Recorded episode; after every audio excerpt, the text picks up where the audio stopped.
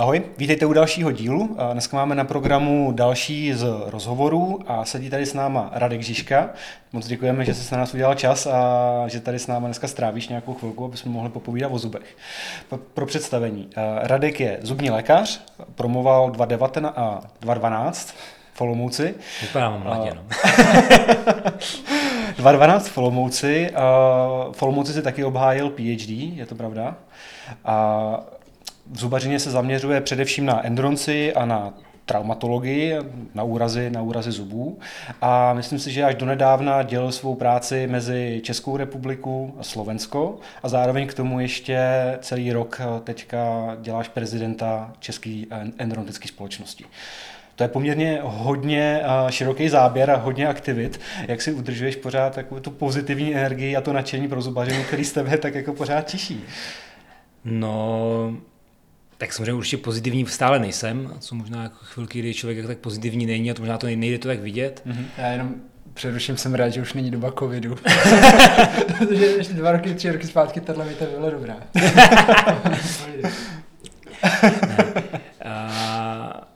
Jakože samozřejmě jsou chvíle, kdy člověk jako není úplně jako pozitivně naladěný, teď je samozřejmě otázka, kde to člověk jako nějak ventiluje nebo jak se s tím jako, jako kompenzuje. Ale na druhou stranu se snažím, jakože nebudu tím zatěžovat někoho dalšího.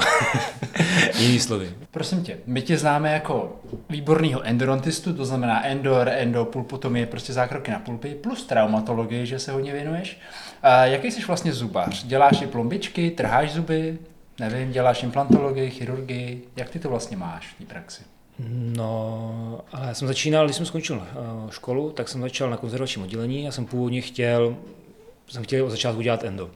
Ale eh, už jsem v tu dobu vnímal, že prostě chci dělat i retrográdní chirurgii, což se bralo jako součást eh, jako spíš chirurgie. Znamená, že já jsem chtěl primárně dělat, moje vize byla, že budu tři dny na konzervačním a dva dny na parodontologii. To znamená, že já jsem začal pět dní na konzervační, protože na parodontologii bylo přeplněno. To je docela zajímavé, že na parodontologii bylo přeplněno. Za tři měsíce tam byl dostatek. no, jako... Takže eh, jsem potom vlastně po, vlastně jsem zastupoval v září a vlastně už v prosinci už jsem začal chodit jakože v ten, v tom můj ideální poměr, co jsem chtěl. Mm-hmm. Takže vlastně jsem začal dělat paro, konzervu a zájmem hlavně jako na endo. A to, to má, že už od začátku jsem jako nedělal protetiku mm-hmm. jako takovou, ale pořád, když se mi ozýval ozvou kamarádi nebo rodinní známí, tak pořád jako, že sice se zaměřuju na enduronci, ale pořád um, z toho jakoby sociálního hlediska tam pořád mám stále toho praktického zubního lékaře. Neříkám, že protetika, to je prostě mimo mě, mm-hmm. ale jinak uh, tahám zuby, implantologii jsem taky dělal v rámci para, mm-hmm. i potom, aby měl i samozřejmě i tu nějakou představu, kde jsou hranice implantologie, nebo plus minus, samozřejmě než bych to dělal všechno, nás mm-hmm. augmentace, ale bych věděl, co je možné, kde je ta hranice, kdy je smysluplné zachránit, zachovat zub a kdy to už smysluplné není a některé další cesty jsou prostě efektivnější, jednodušší, rychlejší a v konečném důsledku i levnější. Jasně. Jo, ale určitě je důležitý mít ten všeobecný přehled jo, a rozhled, jo, jo, protože být ten praktický zubař je super a samozřejmě pak nějaká cesta specializace. Jo. A není to o tom jenom jako vědět o tom, ale spíš to i ošahat, vědět, jak to vlastně jako, ne, přichnout k tomu trošku. A takže když eh, se zaměřuješ takhle relativně, řekněme, úzce v rámci té endodoncie, tak uh, máš kolem sebe nějaký tým, který teda dělá ten zbytek, uh, kdo ti řeší právě třeba ty chirurgické záležitosti v rámci implantací nebo protetiku? Ale já to mám trošku jako atypicky, protože já jsem zaměstnanec mm-hmm. a pracuji u Pavla Jakla a Pavel Jakl je praktický zubní lékař. To znamená, mm-hmm. že já mám vyloženě postaveno, jakoby, že mám referované pacienty. Mm-hmm. Jo, ve smyslu toho, že samozřejmě konzultuju s praktikama nebo posílám jim, jaký mají, jakou mají představu o nějakém celkovém léčebném plánu. Pokud je to vlastně většina 80-85% případů jsou prostě solo zuby. To znamená, že, že by byl součástí nějakého rozsáhlého týmu, to se říct nedá, nebo standardního. Když se řeší nějací komplexní pacienti, tak to konzultujeme v rámci nějaké interdisciplinární spolupráce, ale většinou jsou to jako, nechci říct, náhodně jsou, týmy, ale spíš jak šel čas, jak šel pacient mm-hmm. obcházel, uh, odkud přichází, tak spíš si jakoby krátkodobě přičlením mm-hmm. a dávám do toho ten svůj vlet, co je možné, co není možné. A jak teda velký máte tým? V Olomouci, jestli říkám dobře. Jo, uh, Pavel, já, uh, a teď je tam Tom a ten je vlastně dva dny v týdnu, vlastně, nebo jeden, jeden a půl. To znamená tři zubaři. Tři, no, ale v podstatě, v podstatě jsou to dvě křesla, jakoby na, na, když to řeknu takhle, jako na plný úvazek. Mhm. A podobný režim práce si měl, i když si eh, pracoval, protože už na Slovensku už nepracuješ, mm. jo? A když si dojížděl na Slovensko ještě do práce, tak, tak to byl stejný, reži- stejný Hmm, tam, režim. to bylo, tam to bylo trošku jiný, tam eh, ten poměr referovaných pacientů byl významně menší. Tam mm. podstatná část eh, byla přímo jakoby domovská, to znamená, že byli to kmenoví pacienti, takže tam to fungovalo jinak. Tam to bylo vyloženě v rámci toho léčebného plánu, jsem dělal víceméně jako jednu dílčí část, ale bylo to jako navazující část vlastně v rámci jednoho, jednoho domu. Mhm. Ale a proč teda to Slovensko? Deset let dojíždění na Slovensko pravidelný. No, je, Jaká byla motivace? Kamarádství nějaký? Nebo ti prostě lákalo zkusit Mm. jinou končinu? No, a na, na prvou počátku bylo, že vlastně jak jsem dělal na parodontologii, tak tam jsem začal dojíždět, krátce potom jsem začal dělat tak Marek Vlna. A Marek Vlna si chtěl dělat eh, doktorát na parodontologii. No ale potom eh, čekali Myšku, eh, takže po krátké, relativně krátké době je dítě, předpokládám. Jo, jo, to je, to je dcerka, dcerka.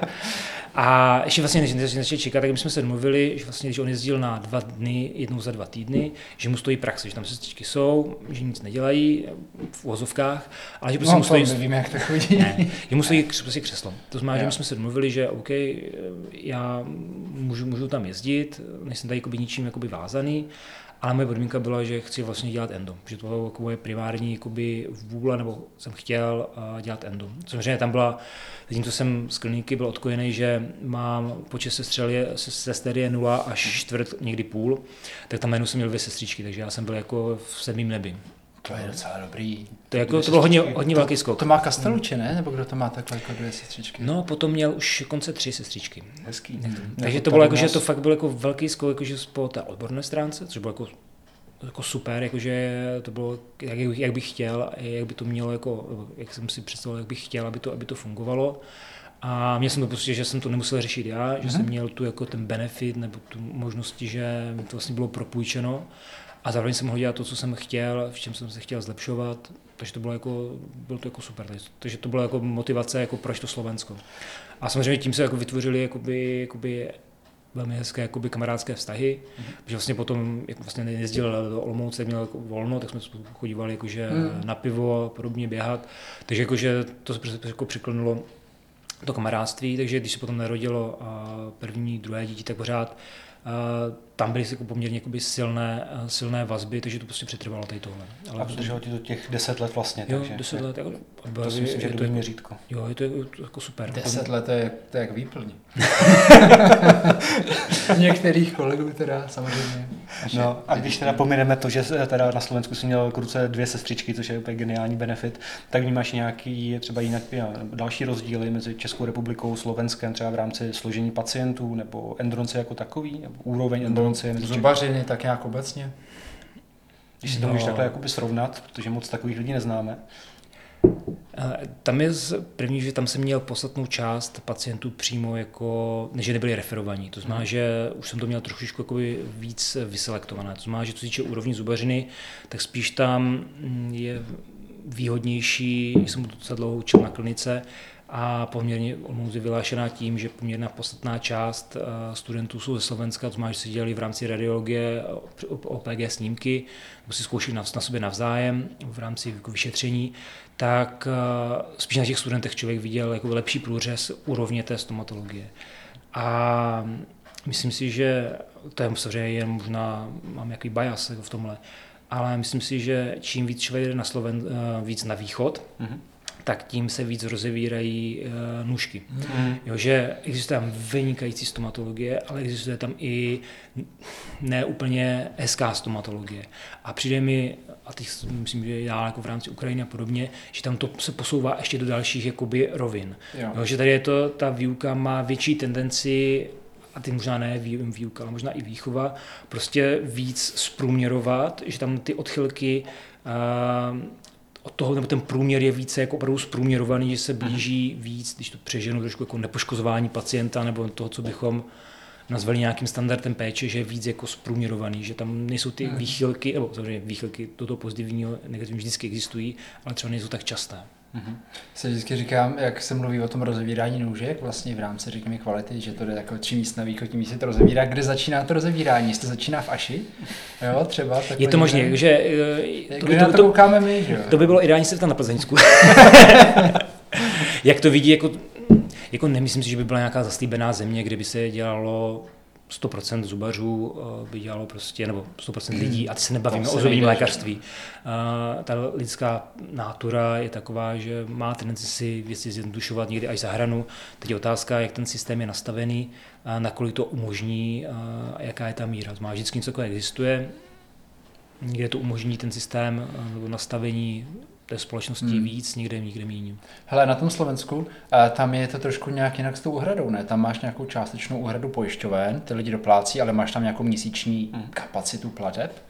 Je to, to tak? Nebo jak to ne, tak to teď už to myslím, že neplatí. To myslím, že s, s covidem to ta kapacita mhm. platila. Mm-hmm. I zase, musím říct, že jak já jsem zaměstnanec, tak eh, já mám ten velký benefit, že neřeším eh, extrémně moc provozní záležitosti. To znamená, že nemám úplně přesnou představu, nebo mám určitou jakoby, rámcovou představu, ale nemám totální vhled, že bych si každý měsíc dělal závěrky, počítal si to, odkud, eh, jak plynuje cash flow z které části. Nicméně eh, ta eh, omezení platilo do covidu, v covidu to padlo a potom už vlastně člověk mohl vyučtovat, kolik chtěl. Je pravda, že ta platba vždycky byla více, jako bych to řekl, benefitní, že byla více štědrá, Mm-hmm.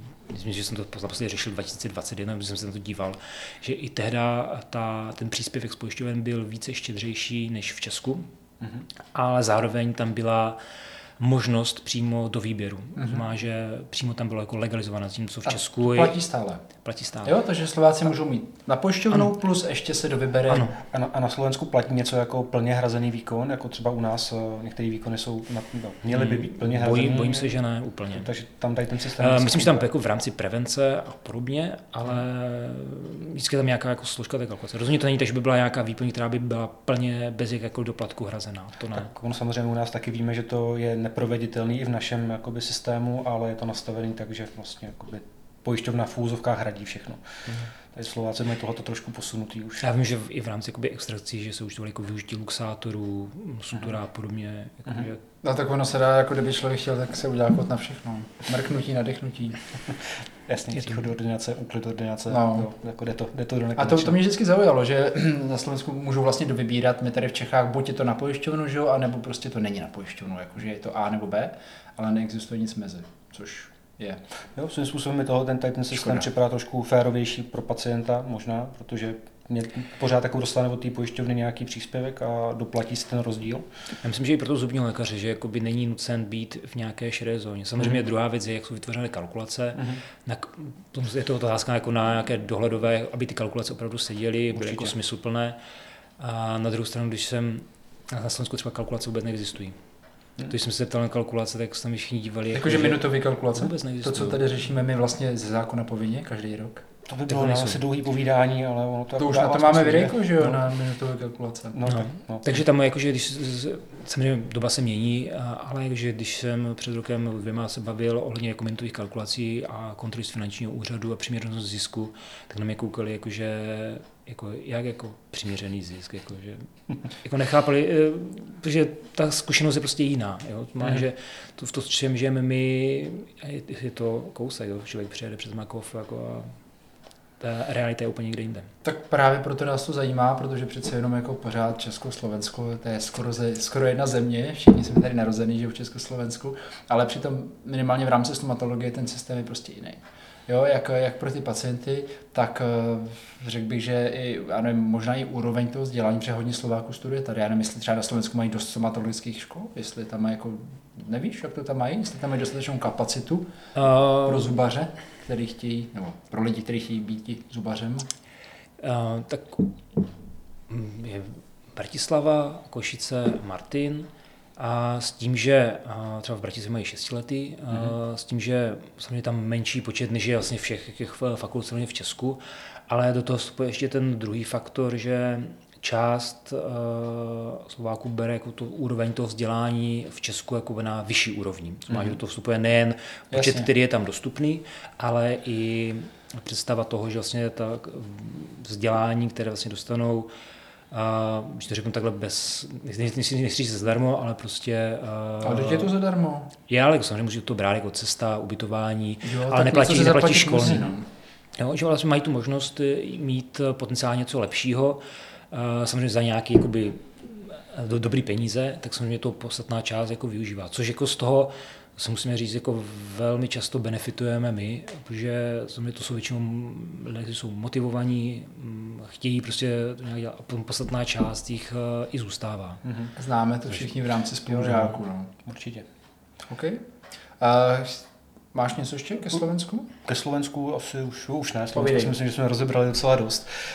Hele, endurance je docela turbulentně se měnící, nebo ani ne měnící, ale spíš vyvíjející se obor, který jasně se pořád posouvá někam, někam dál. A od té doby, co jsme my promovali 2.15, tak se taky jakoby, pro nás jako změnila spousta, spousta věcí do teďka. Uh, Vnímáš ty za posledních nevím, 10 let nějaký zásadnější game changer v rámci toho, když ty, jakoby si začal pracovat v Fendu a teďka už vlastně tam 10 let, no, to více jak 10 let funguješ?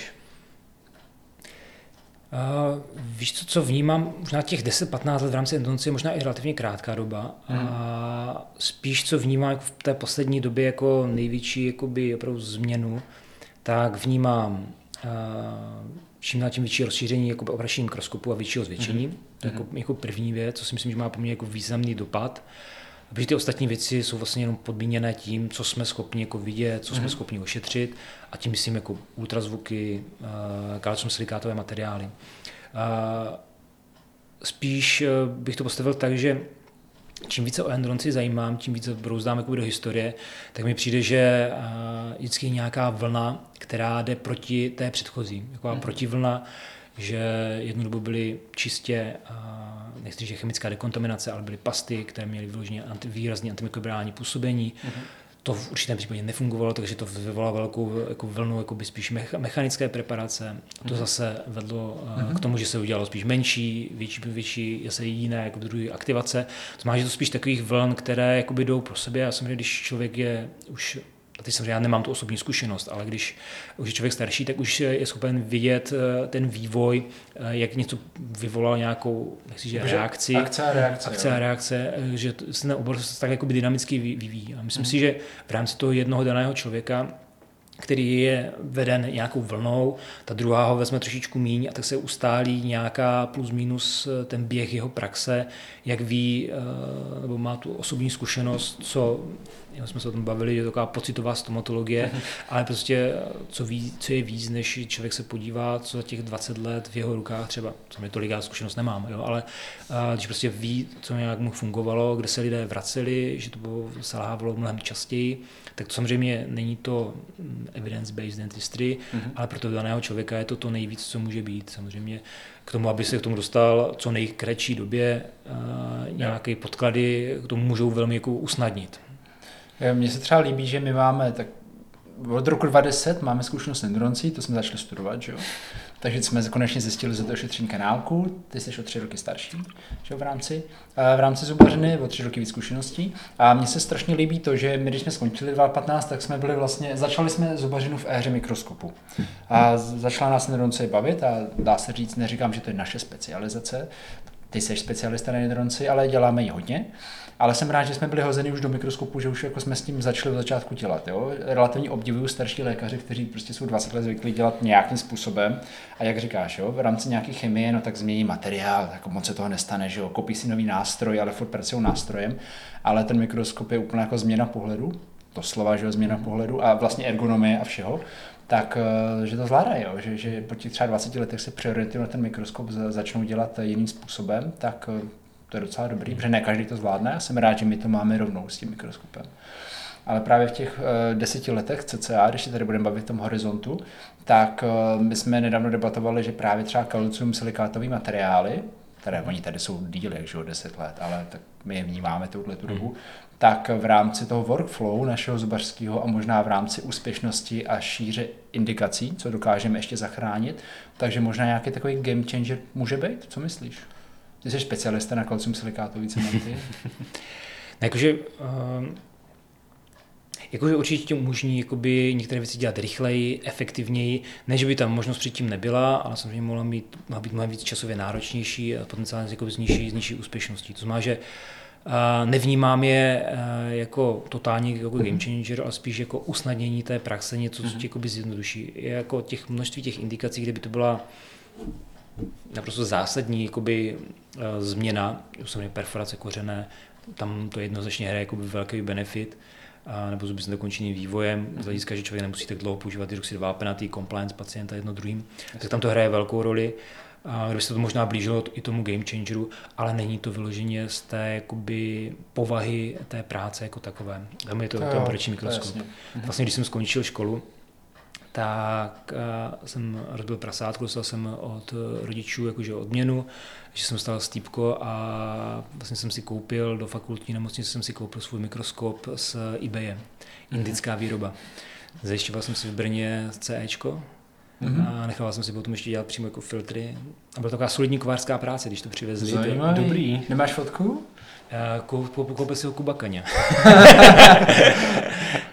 Jo, to bylo, vzdálenost byla asi 150, když jsem byl u každého pacienta asi nějak jako takhle. Aha. Takže ergonomie jako to, 0, 0 nic. To jsou dobrý začátky. Ale viděl jsi. Ale, ale jakože je pravda, že ten zdroj světla byl hrozně jako slabý, tam jakože tam bylo jako, že ten, to nebylo úplně dobrý, jsem přemýšlel, jak, jak to přidělat, co, co by se tam dalo dát za lepší zdroje, mm. jako jsme dospěli tomu, že jako asi nic moc, protože to nebyl prostor pro chlazení. Takže člověk jako skončil tím druhým největším, druhým nejmenším zvětšením a to bylo jako maximum. Ale člověk viděl, jako, že vstupy, tu koronální část a hlavně měl jsem tu motivaci, že prostě že chtěl, že to byla nejbučnější ambulance kde samozřejmě bývali, že se ošetřovali uh, HIV pozitivní hepatitidy mm-hmm. a podobně, že se muselo odvést pryč, což jako ten jako byl hodně, jako hodně těžký. To fakt byla jako solidní kovářská práce, byl poletovaný. A optika byla taky hodně kovářská. to zní jako, jako těž, taková, taková těžká uh, hobby práce. Jako, jako no, ale, ale, ale za, za, ty prachy to bylo neskutečný, to, to bylo jako bylo super. To jako. Jakože to bylo levný? No, to bylo, myslím, že teď bych si bych kecal, to bylo 35 tisíc, možná 40. A je pravda, že docela velká položka bylo to, že jsem do toho chtěl beam splitter, ten mm. byl tam nepo, naprosto nepoužitelný, že na to šel jenom redukce, jak máte takové ty eh, bezpečnostní kamery, tak do toho šlo dát jen tady tohle. Mm-hmm. Takže jako fotky z toho byly nic, no, jako vypadalo, to jak, vy, vypadalo to jako dagerotypy, 1850, takže jako člověk měl takový vložně umělecký, jako uměleckou fotku, ale... Umění. ale, ale to je taková ukázka toho, že když člověk chce, no tak to prostě jako nějak udělá, že jo? Jasně, že mikroskopy to, jako, to jsou dardy finanční, sami dobře, moc, moc dobře víme, kolik to stojí, ale to, když člověk nemá peníze a chce ho, no tak Zařídil se. Nej, nejvíc, nej, nejdelší dobu trvalo schválení od fakultní nemocnice.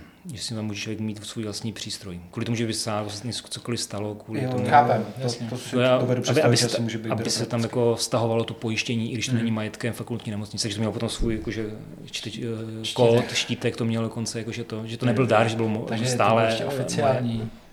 Takhle jako přístroj medicínský se dá říct. No, tak takovýhle nadšení se jen tak nevidí, by si někdo ještě postavil svůj vlastní domácí mikroskop, který by ještě ke všemu šel použít. jako my jsme ho montovali, jako nebyl, domácí nebyl, to bych si musel udělat sám. Ale ne, to bylo jako, jo? To bylo dobrý. A tak tím pádem, když to tak nějak schrneme, takže ten game changer je mikroskop. Z mého hlediska neřek, neřeknu, že mikroskop, ale zvětšení. Prostě je, jasně, je, zní to blbě, ale vidět. Myslím si, že hodně čas, nebo samozřejmě záleží, jak moc člověk chce třeba, když se bavíme o v rámci endurance, jít do hloubky, a ty nemyslím jenom hloubky kořenovou kanálku, ale uh, myslím si, že pro praktického zubní lékaře pro velmi podstatnou část eh, zákroku bohatě stačí nějaké větší zvětšení s lupovým brýlema. Není podmínkou mikroskop z mého hlediska, mm. že kolikrát pracuji s mikroskopem v rámci toho nejmenšího zvětšení a je to pro mě naprosto dostačující. Jo. Jo, ale samozřejmě je tam výhoda v podobě ergonomie, člověka.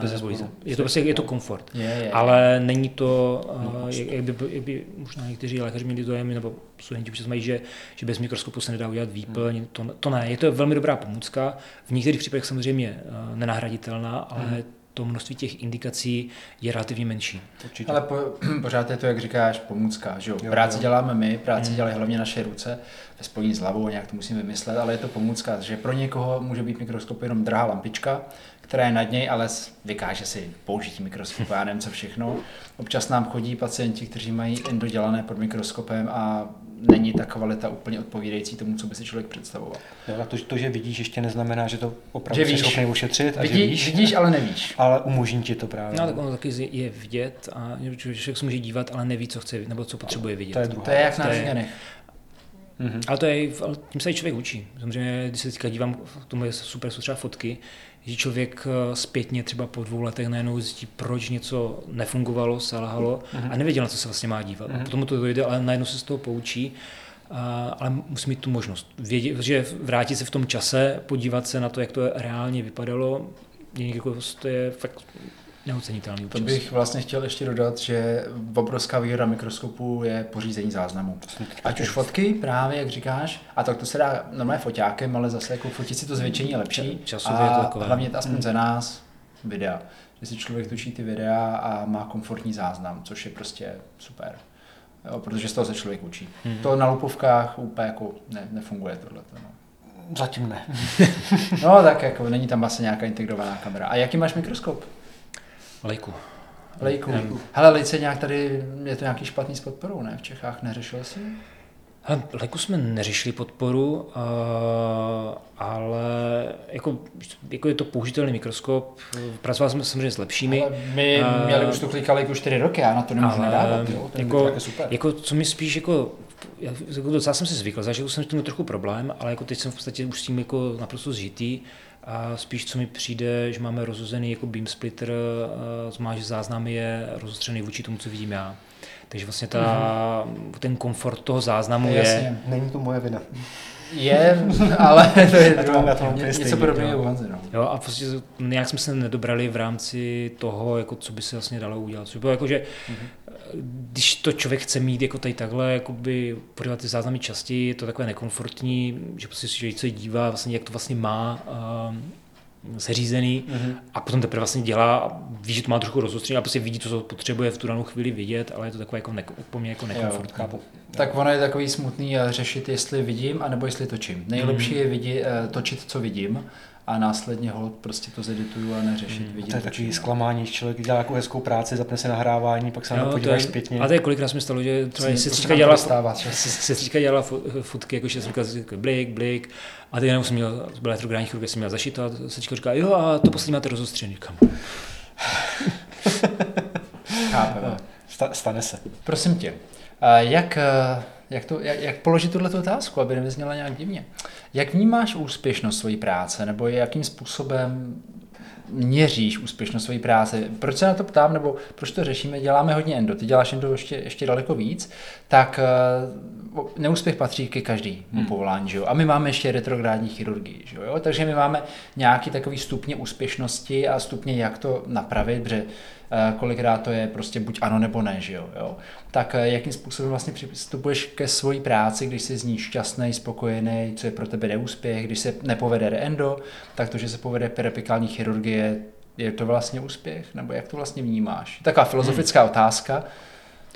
No já myslím, že prvně, a myslím si, že rozvé, kdyby jsem měl srovnat sebe před deseti lety a nyní, tak eh, si myslím, že mám a teď jako reálně si myslím, že mám jakoby, moje, moje představa úspěšnosti je, že si myslím, že mám jakoby nižší úspěšnost. Ne, že bych byl před deseti lety lepší, mm-hmm. ale myslel jsem si, že to ta úspěšnost, to ošetření jako taková je výš před těmi deseti lety. Čím člověk ví, tak si myslím, že mám jakoby reálnější očekávání, co můžu od eh, daných zákroků prostě očekávat mm-hmm. a spíš jsem s tím uh, jakoby smířen, že něco jsme schopni vyřešit a něco ne. A to je to dáno tím, že člověk ví jakoby spíš do hloubky, co je příčinou toho onemocnění, co je pro nás dosažitelné, jak, jakými danými způsoby a jsem to lépe schopen komunikovat s pacienty.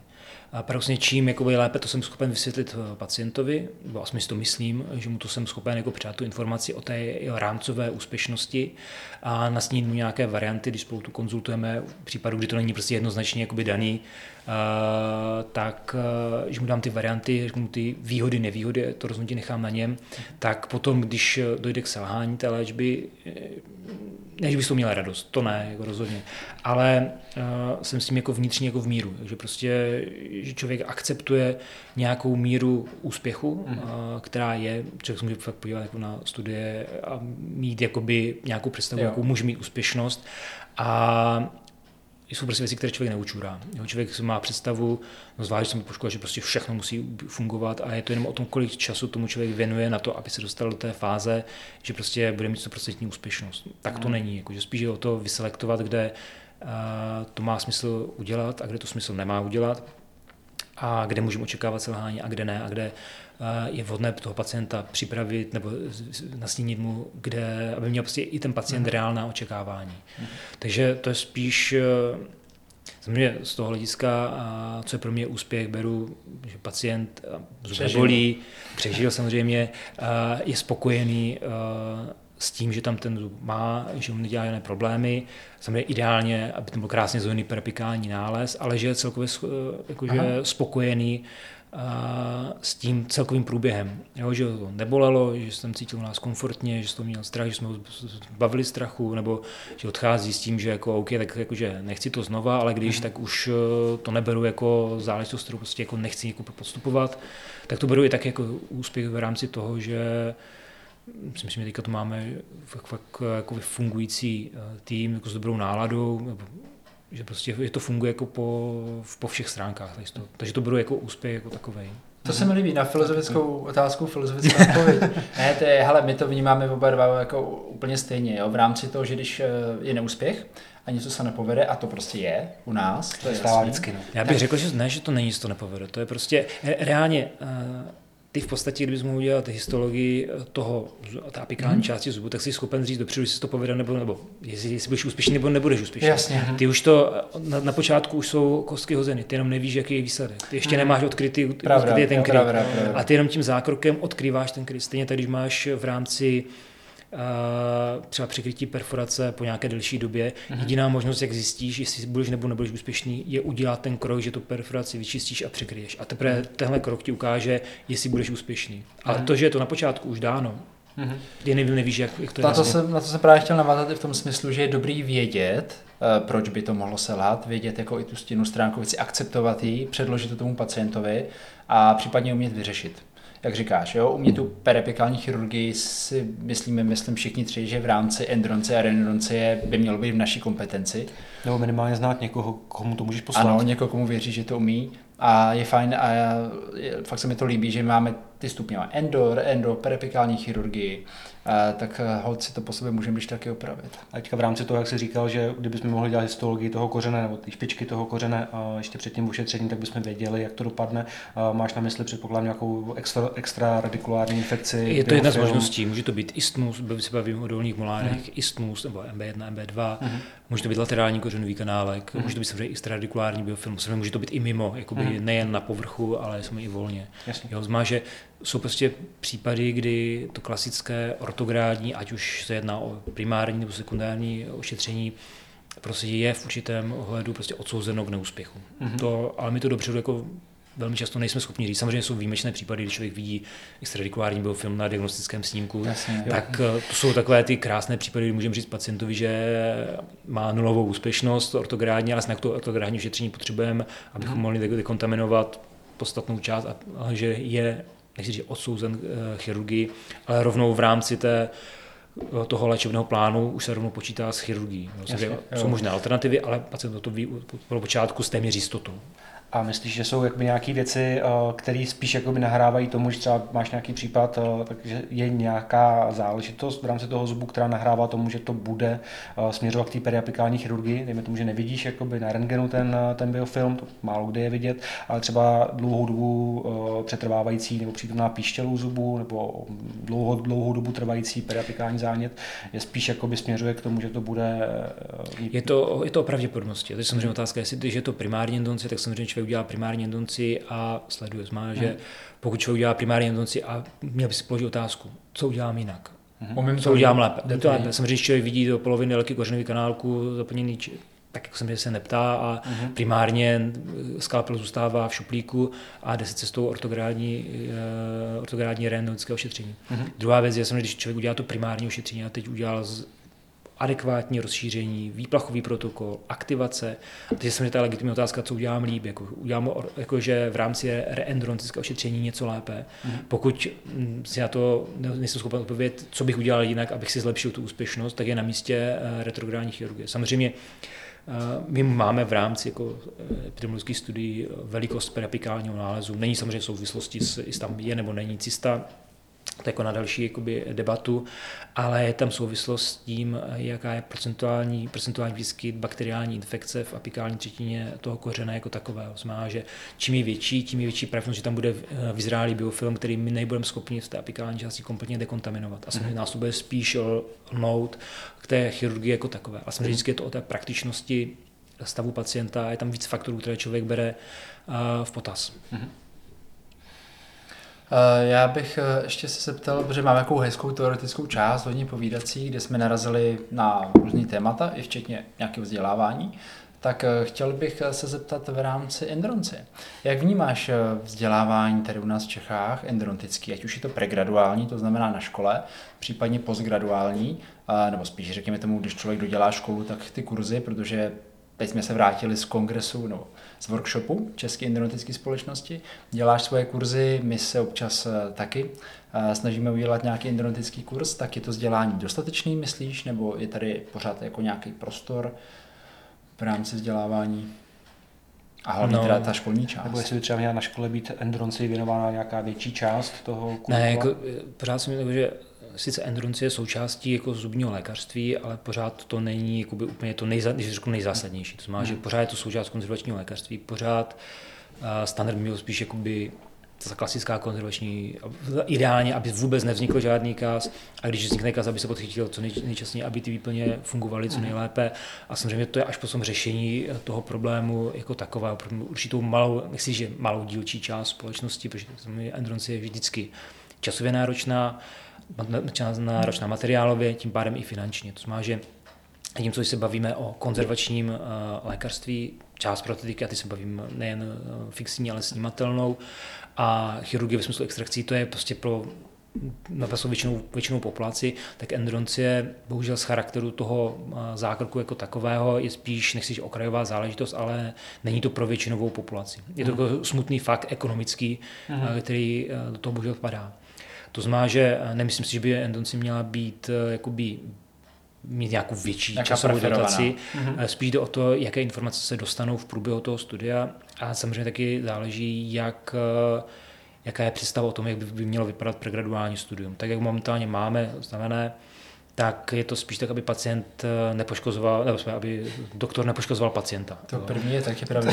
Toho bych se taky občas bál. To možná stane. no. Ale což Nemyslím si, že by to pemzum ošetřených pacientů v rámci České republiky, které člověk jako student ošetří v rámci pregraduálního studia, byla dostatečná k tomu, aby měl představu o tom, o čem vlastně endodoncie jako taková je. Mhm. Což, se bavíme třeba jednokořenové zuby, by si myslím, že měl zvládnout praktický zubní lékař, že by to mělo být takovou tu nabídkou, což si myslím, že není nezbytně nutný jakoby mikroskop, samozřejmě velmi mm-hmm. komfortní, ale myslím si, že to jsou věci, které by měly zvládnout perfektně mm-hmm. na velmi podobné úspěšnosti, nebo ideálně i praktičtí zubní lékaři, ale tam se vždy potom se dostává kde je nutné nějaké postgraduální vzdělávání, což tedy v Česku v rámci nějakého uceleného konceptu postgraduálního vzdělávání v rámci endodoncie není. Jsou samozřejmě kurzy, člověk může dělat PhD, což neberu jako postgraduální, to je vědecká záležitost, to není klinická mm. záležitost, protože klinická by bylo master science nebo mm. atestace jako taková, mm. což není. Jo, což je dáno tím, že v rámci česká endodoncie je pořád jakoby relativně mladší, uh, mladší obor. Mm-hmm. A myslíš si, že by takový obor měl třeba do budoucna vzniknout? Něco v rámci jako specializace pro endodonci? Ale já si myslím, že specializace by byla sice fajn, a teď je otázka, jak je zasadit jako do toho českého modelu, modelu stavu věcí, protože a když se to člověk jako zaměří, tak jako máme možnosti jít přes eh, atestaci, ale tím mm-hmm. pádem by to muselo být přes fakultní nemocnice. Mm-hmm. Reálně, teď to přímě, kdo by učil uh, enduranci v rámci fakultních nemocnic, jakože kolik lidí je tam na adekvátní úrovni a aby to byli schopni jako personálně zajistit. Jasně. No, to je první věc. To má, že je to pravděpodobně neproveditelné. Druhá možnost je skrz komoru, mm-hmm. skrz nějaké osvědčení odbornosti, mm-hmm. že by to zaštiťovala komora podobně jako je parodontologie, mm-hmm. stomatochirurgie a podobně. To je jakoby uh, jedna možnost. Třetí je možnost si udělat prostě specializaci svoji s tím, že ten ví, zatímco u té komory jsou nasmluvané nějaké kódy s tím, že by mhm. mohly být nějaké benefity. Takže nějaká finanční výhoda pro ty všechny Mohla by být. Lékaře. A druhá věc je, jestli by to prodělala komora, nebo kdo by, to, kdo by to dělal, nebo jestli o tom je nějaká, nějaký zájem, poptávka, protože co budeme mm-hmm. říkat, endurance je stejně jak není pro většinou populaci, tak mám dojem, že i není pro všechny zubní lékaře. Mm-hmm. Prostě je to obor, to který, je, který je neúplně oblíbený u všech, jo, je to spíš u těch obsedantně kompulzivních. a, takže otázka je, jaký vlastně byl velký zájem o to. Hmm. Co mi třetí alternativa je, že by vzniklo něco de novo, a bez navázání na, na stávající systém, jen proto, že to, že to je a s tím, že ty benefity by byly vyloženě pro dobrý pocit, že to člověk, hmm. člověk má. Samozřejmě když člověk něco dělá, očekává i potom nějaký, nechci že benefit, ale hmm. nějaký zisk jako takový. Samozřejmě jedna věc jsou informace, ale člověk si potom rozmyslí, jakože když se budeme bavit, jestli někam jezdí dva roky, dává tomu spoustu hmm. času a výsledkem je informace, které by získal třeba možná nemenším množstvím kurzů nebo vzdělávání a nějaký plagátek, který uh, nikdo moc neocení. Nějaký diplom. Já, nebo jsem na, na, na, jako, na, dělám nadsázku. Je to všechno o tom, jak se to nastaví. Když tu bude mít nějaký svůj věhlas, tak to se mi ta přidaná hodnota v podobě, jo, ty seš eh, specialista v endurance, máš tady tohle, že to někdo jako prohlásí, že to projde nějakým výběrovým sítem nebo s mm-hmm. nějakým uznáním, tak se to má asi větší dopad, než eh, když se napíše absolvent přímo, že specialista mm-hmm. na mikroskopickou endurance, jo, což může být. Jako dneska ale... se to může napsat každý, si dá říct, že? Jo, jo u někoho to může, může, může vypovídat, že to může být jako dobrý, ale mm-hmm. někoho zase ne. Jo. Není tam jako by ta, někdo, kdo by to zaštítil ve smyslu toho, ale když člověk do nějaké restaurace, kde to doporučí, že tady je to fakt jako dobrý, eh, tak eh, pravděpodobnost, že budeš zklamaný, je významně menší, eh, než člověk jo. jde po ulici a zajde do první restaurace, kterou najde. Jasně. Tak uh, jdeme pokračovat. My jsme teda od Radka dostali teď pivo, kompromisní pilíř z kongresu, který jsme nestihli, teda kongres jsme stihli, ale pivo jsme neměli, takže kdyby děkujeme. Ten, kdyby ten střih náhodou nebyl moc vidět, tak jsme udělali krátkou pauzu, aby jsme si obnovili občerstvení. Minimálně to poznají v tom pivu. Uh, ale pokračujeme dál, teď bychom chtěli navázat spíš trošku uh, odbornější už notou v rámci ty endo a endo. Tak uh, pojedeme takový nějaký salvy otázek na tebe a pojďme se prostě pobavit nějaký typy do praxe, něco ze života. Salve. Tak uh, začal bych uh, salvy otázek. Dobře. Ano. Začal bych tím prvním v rámci enda a to je pulpotomie. Řekněme tomu dneska. Pulpotomie na stálých zubech. Jak se to tomu stavíš? Velmi otevřeně. Změna názoru, to je třeba jedna věc, která se jako velmi změnila po tom, co my jsme dostudovali, protože prostě jako tenkrát jsme končili a kdyby jsme u docenta Peřinky na státnici řekli, že pulpotomie dočasného zubu, tak jako, a ne endo. Stálý. Stálý zubu, ano. No. Tak eh, dostaneme, no, velký problém. Mm. Takže co bys tady řekl u tohohle z toho výkonu, kde vidíš jako ten největší, eh, jak to říct, zádrhel případný, kvůli čemu se to může nepovést? Že tam zůstává pořád dřeň, která je irrezibilně změněná.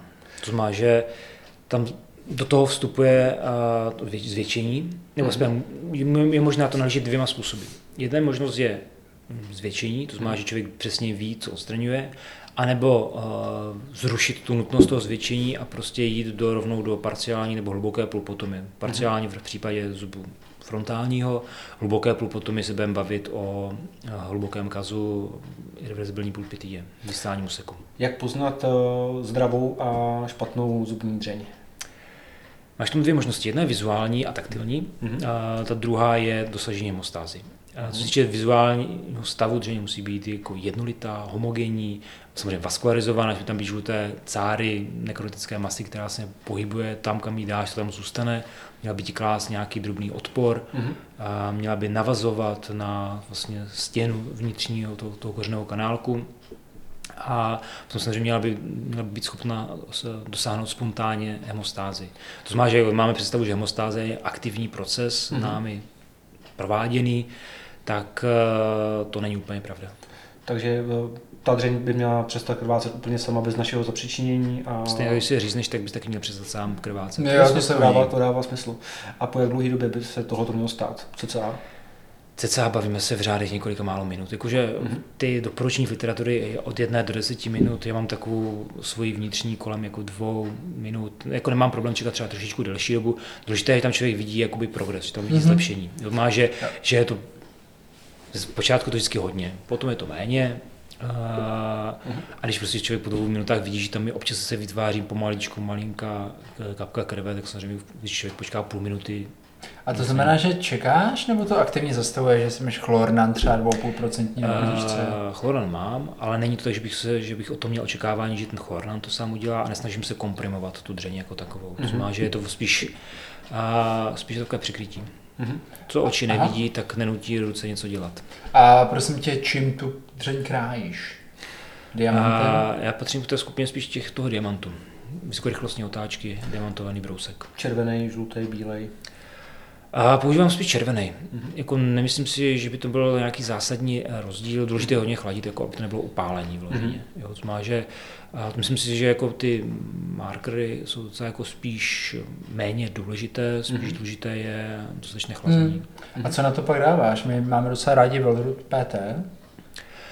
Hele, záleží od velikosti toho, co vlastně zůstává, jakoby, jak, když to řeknu takhle, jaká je ta forma té retentivní kavity nad tím. Mm-hmm. To má, že a, jaký je tvar, prostě malá, velká, oválná, jestli to opravdu hluboká, potom je a, má, že když potřebuji ten materiál nějak skondenzovat, dát hlouběji, tak to, ten PT je poměrně hodně lepivý. a, Jako ten horší handling je horší, to je naprosto. A, ale se je perfektní, když máš opravdu vložený nějakou miniaturní pulpotomii, tak zase ten handling je vynikající, že je takový lepivej, krásně se dostane očištění potom velmi rychle. Mně se líbí, jak mluvíš o tom stejným, je lepivej, ale pokaždý s jiným tónem. No. Je to lepivý. Je to lepivý. Záleží na indikaci. Takže pokud se člověk očekává od toho materiálu něco jiného, Mhm. mm-hmm. jeden materiál pro danou indikaci, i když se jedná stále o základ zachování vitality, stále to pulpotomie, tak v některém případě může být méně výhodná ta konzistence a v některém to může být jako velmi přínosná. Mm-hmm. To znamená, že um, v současné době uh, máme biodentin, ale ty používám trochu atypicky.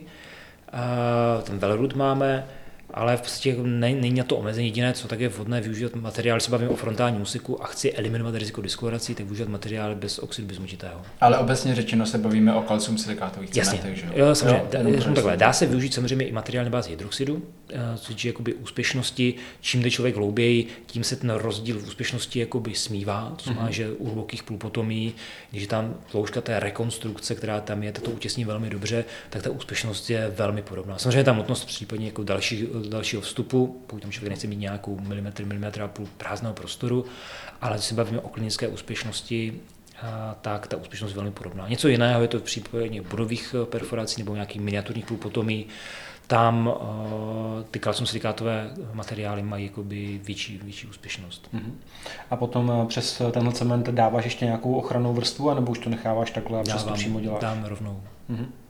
Takže adheze přes to přímo Mhm. a, Letání, adeze, samozřejmě nemám problém se selfeči, může být toutleč, je nutné si ale prostě připravit to eh, pracovní pole. U toho velrutu, respektive u těch plastických materiálů, a jednou jestli jsou předmíchané nebo nepředmíchané, je to v celku jedno, protože ty jsou sami o sobě poměrně jakoby lepivé, konzistentní. A u těch eh, materiálů na bázi portlandského cementu, nebo samozřejmě v případě toho biodentinu, který je na bázi trikalcium silikátu, tak ale záleží, aby byly dobře skondenzované. A čekáš nějakou dobu, než ti to tam zatuhne, třeba pár minut, nebo rovnou prostě, co, to, co to tam dáš, tak rovnou děláš adhezi. Tam jakože mm, důležité je si uvědomit, že ty kalcium silikátové materiály tuhnou v řádech, ať se bavíme o tom klasickém kalcium silikátovém materiálu, tuhnou kolem nějakých dvou, dvou a půl hodinách. To, co vlastně vidíme, tak je vysušení. No, to je dehydratace toho materiálu jako takového, že samozřejmě on má jiné manipulační vlastnosti, ale není to, že by chemickou stůl. Samozřejmě, když si je materiál, který má sobě katalyzátor, což má třeba ta tykutina toho biodentinu, a nebo uh, mám teda flow ultradentu, tak samozřejmě tam se bavíme o zkrácené pracovní době, nějakých třeba 7-8 minutách, mm. uh, pro tu iniciální, iniciální fázi tuhnutí, uh, tu definitivní stuhnutí, nebo to, co my nazýváme definitivním stuhnutím, tak je třeba kolem 15. A tak tam to samozřejmě potom má smysl. Nevýhoda je, že samozřejmě se zvyšuje, má to samozřejmě své nějaké negativní zase důsledky na manipulaci toho materiálu, hlediska nasákavosti, washoutu, to je druhá věc. Mm-hmm. No, uh, takže... Počkej, můžu? nahráváme zvuk určitě. Ano. Jenom pro to dobrý. Tak zpátky.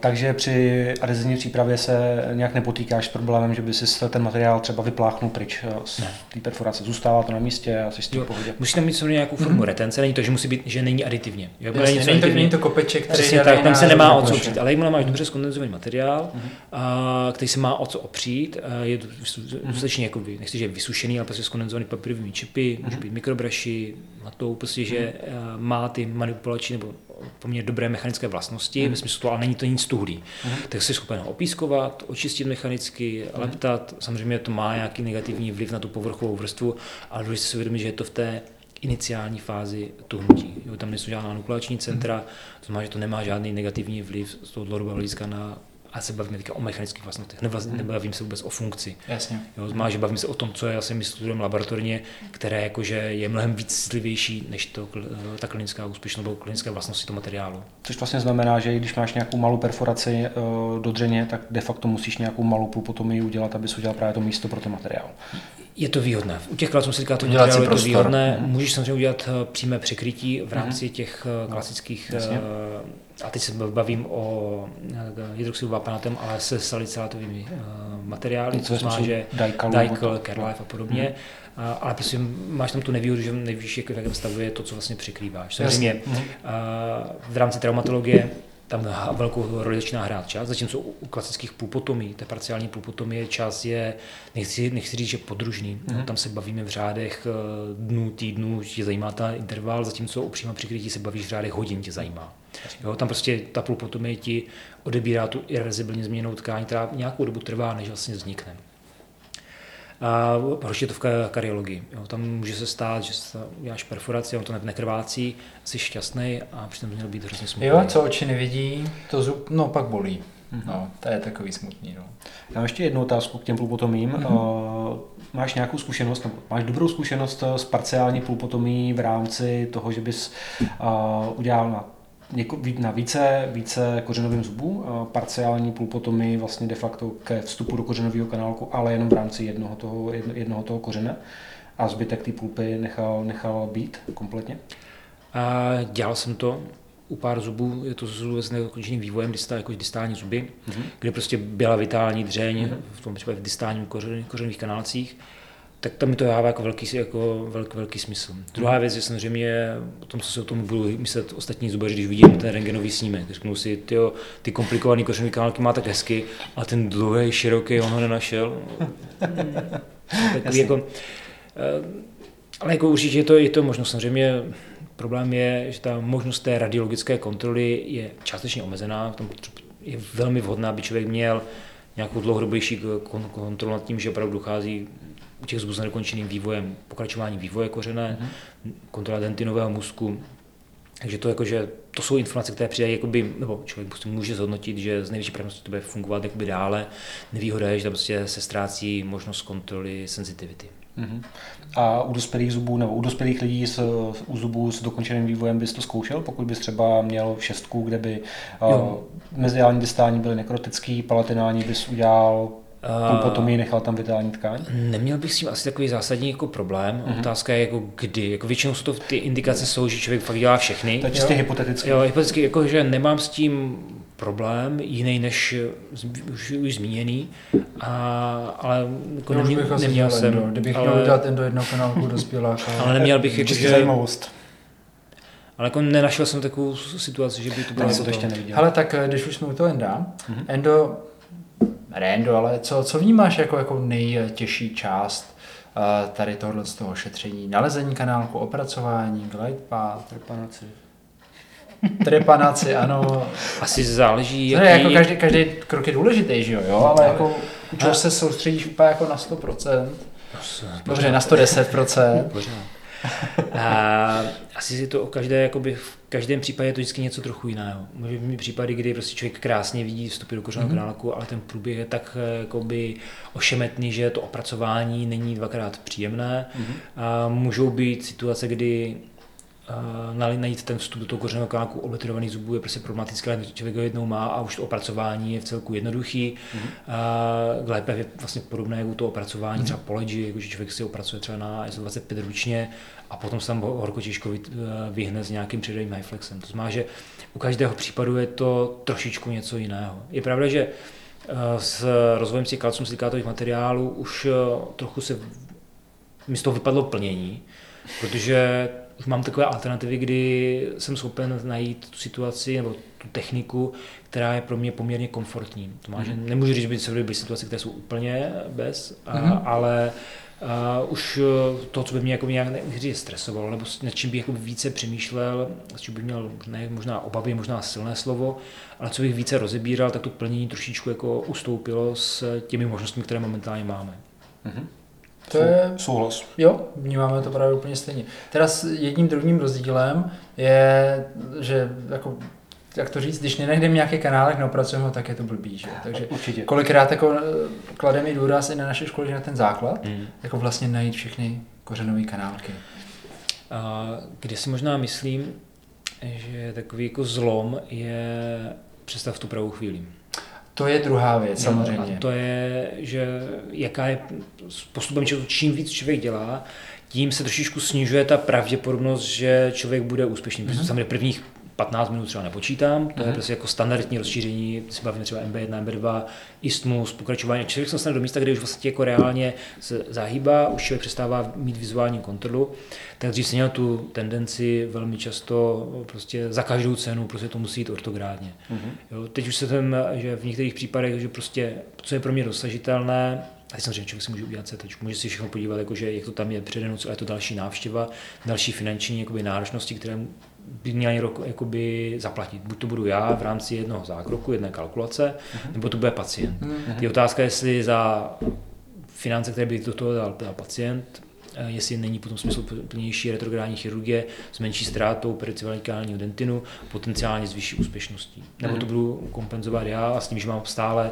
riziko, že toho buď odslabím ten zub, a potom musím řešit, eh, když se ten zub selže z mechanického hlediska, když jsem ho oslabil nadměrně, anebo potom retrográdní chirurgii, když jsem mhm. vlastně dotoval ten zákrok, sice je to jiný, takže to už začíná být takové, eh, spíš, takže spíš, spíš z mého hlediska, eh, co vnímám, tak jakože kdy se správně zastavit zase to člověk nesmí brát i z té druhé stránky, jakože chvilku hledám, nemůžu najít, nebo mi to nejde zprůchodnit a vyprdnout se na to zase předčasně s, s vidinou toho, že právě tady je ta retrográdní chirurgie, která zachrání všechno, protože tak to tak asi úplně fungovat nebude.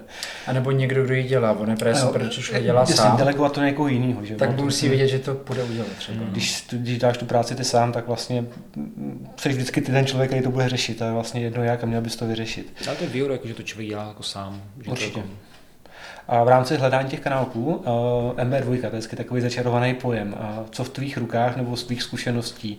Uh, je to spíše častější nebo méně častý výskyt? Jako extrémně častý. To je taková to... zajímavá otázka. Ne, ne, jako extrémně častý samozřejmě záleží v spíš jakoby, jak moc často se jako spojují, co je vlastně mm-hmm. jakoby MB2, jestli je to vyloženě istmus, nebo jestli je to jako solo kořenový kanálek. Mm-hmm. To má jako, že jo, jako určitě je to poměrně velmi, velmi častá jako záležitost. Ono stačí, když vydrhneme šestku, když už musíme, tak se na to koukneme, ten MB kořen je vždycky, no jako není to krásný, pravidelný kořen, vždycky jako hodně široký, takže něco tam vždycky bude. Že? No. A, jak se, a jak se tváříš na takový ty, třeba u dolních molárů, istmy mezi, mezi bukálním, mezi lingválním kanálem, většinou tam jakoby nějaký tenký ismus je, občas tam je nějaký kanál, který se napojuje do některých z těch sousedních kanálků, někdy je to solo kanál, istmy spíš, spíš jakoby otevírat, rozbrušovat, a nebo, nebo to moc eh, Hele, koronál, koronální část určitě, mm-hmm. že to člověk tam chce vidět, jak vlastně vypadá, samozřejmě tam největší část té nekrotické tkáně, takže tam určitě má, dává, mm-hmm. dává smysl. Velmi často tam člověk může vidět, prostě, že tam je stále přítomen, potom má smysl jakoby zkusit sondovat, rozevřít to, jestli tam je prostě nějaký ten aberantní kořenový kanál, který tam mhm. bývá mm. relativně často, ne úplně mm. samozřejmě vždy, mm. máme méně častěji než uh, druhý mezibukální kořenový kanál v horní, horní šestky. ale byla tam relativně často. Ale samozřejmě druhá věc je potom, co když se to rozděluje někde hlouběji, co když je tam prostě nějaká odchlípka jakoby hlouběji. Mám rozhodl si celý ismus, mám ten zub prostě mechanicky odstranit, mm-hmm. oslabit. Mm-hmm. A tam je potom samozřejmě věc, která jako je spíš, a to beru spíš do té pravděpodobnosti, že kolikrát člověk může rozbrousit něco kompletně, samozřejmě je otázka, jaká je technická proveditelnost, jestli vůbec to jsme schopni nějak prediktabilně provést, mm-hmm. jestli to má smysl v rámci primárního endodontického šetření. Kolik procent pacientů z toho by benefitovalo. Jo. Takže ano, hledám, ale není to, není to tak, že bych prostě eh, byl extrémně posedlý, že bych měl potřebu, potřebu rozbrušovat istmy až po frámu na pikále. A tady si ještě okay. můžeme jako hodit slovo o výplachu, protože přece jenom aktivovaný výplach, tak eh, hold dodělává ty části, kam my se hold nedostaneme nějak mechanicky.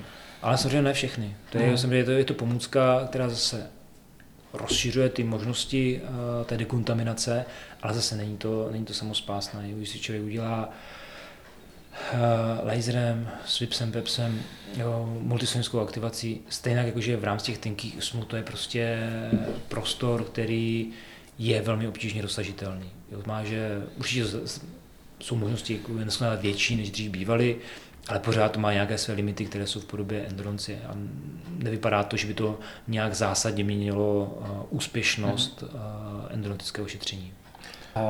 Když tady probíráme teda endo takhle po všechně, co v rámci GlidePath a vůbec dosažení patence, preferuješ spíš jako ruční přístup a nebo kompletně strojový přístup, nebo kombinace obojího?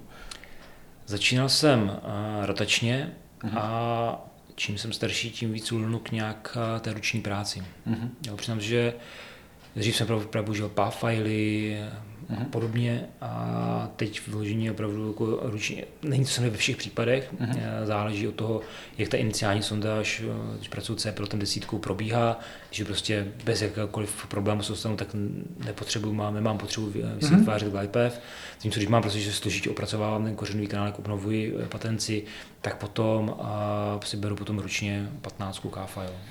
A první návštěva kořenového kanálu je vždycky ručně, nebo, nebo jsou situace, kdy prostě jdeš, jdeš rovnou strojově uh, bez, bez té ruční? Většinou v rámci toho dělám jakoby koronální fading, nějaký vstup, jako že jdu uh, jakoby rotačně. Když jsme o rénu, tak samozřejmě jdu do toho rotačního straně tu kořenovou výplň. Uh-huh. V rámci uh, iniciálního enda tak rozšiřuju, dělám si nějaký drobný koronální, ne v tom pravém slova smyslu, jako to vnímané jako velký rozšíření, uh-huh.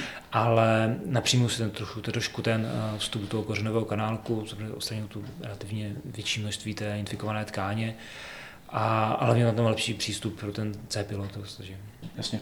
My jsme právě příznivci, no možná seš dál než my, my zatím řešíme, že často jdeme rotačně, velmi často, jsme či reciprokačně, prostě strojově. Jsme měli hodně naopak právě, jsme mm. začínali jsme na ruční práci, jako že jsme byli naučeni ze školy a posledně jsme spíš jako začali víc a víc inkorporovat to, to strojový endo.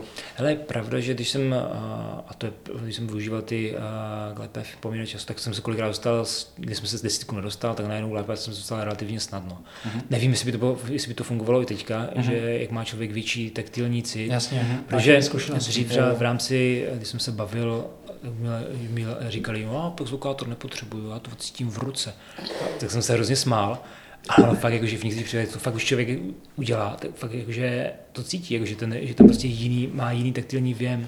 Ale není to samozřejmě ve všech případech, mm-hmm. není to u, u případech, kdy je to jednoduché jako nasondovat ten koření kanálek, u těch, kde složitě, člověk složitě obnovuje tu patenci, tak člověk fakt cítí, že ten nástroj se chová úplně jinak a člověk to je schopen říct. Mm-hmm. takže jak se člověk vyvíjí, eh, tak eh, je možné, že třeba teď bych to vzal, tak zase by to vyhovovalo možná víc. Těžko říct. V současné době jsem spíš k těm eh, ručním nástrojům, tak jenom to je, co budeme říkat, on to je finančně levnější. Jasně. Samozřejmě časově trošku náročnější, ale... Tak hlavně výsledek. Jo, přesně. No, mám tak, když jsme u té pocitové stomatologie, tak v současné době se spíš přikláním, že mi to je pro mě prediktabilnější tím ručním. Super, díky. Tak eh, v tom případě si myslím, že to můžeme pokládat dnešní rozhovor za ukončený. už jsme, už jsme, udělali jsme glide path, už jsme udělali glide path, zaplníme to příště. Ne, my ti chceme moc krát poděkovat za to, ne, že jsi nás udělal čas. Ty. No, super. A ty, to je tak strašně široký obor, že jsme nestihli všechno. Takže hele, kdyby si, si ty zas na nás udělal čas, tak my přijdeme za tebou do Olmouce a můžeme natočit pokračování. Tak to je super. Přesně. U Endu se dá mluvit od rána do večera několik dní v kuse. To říkejte manželce. to se nějak vyřídíme doma, neboj. To, to myslím, jo. Tak jo. Díky, díky za návštěvu a díky díky za tvůj čas. Díky za pouštění, ale budu potřebovat ještě odvést na, na metro, nasměrovat. To není žádný problém. Protože jak jsme šli, jak já jsem samozřejmě nedal pozor na cestu. My tě nasměrujeme. Hele, zvládneme. měj se hezky. Super. Ahoj.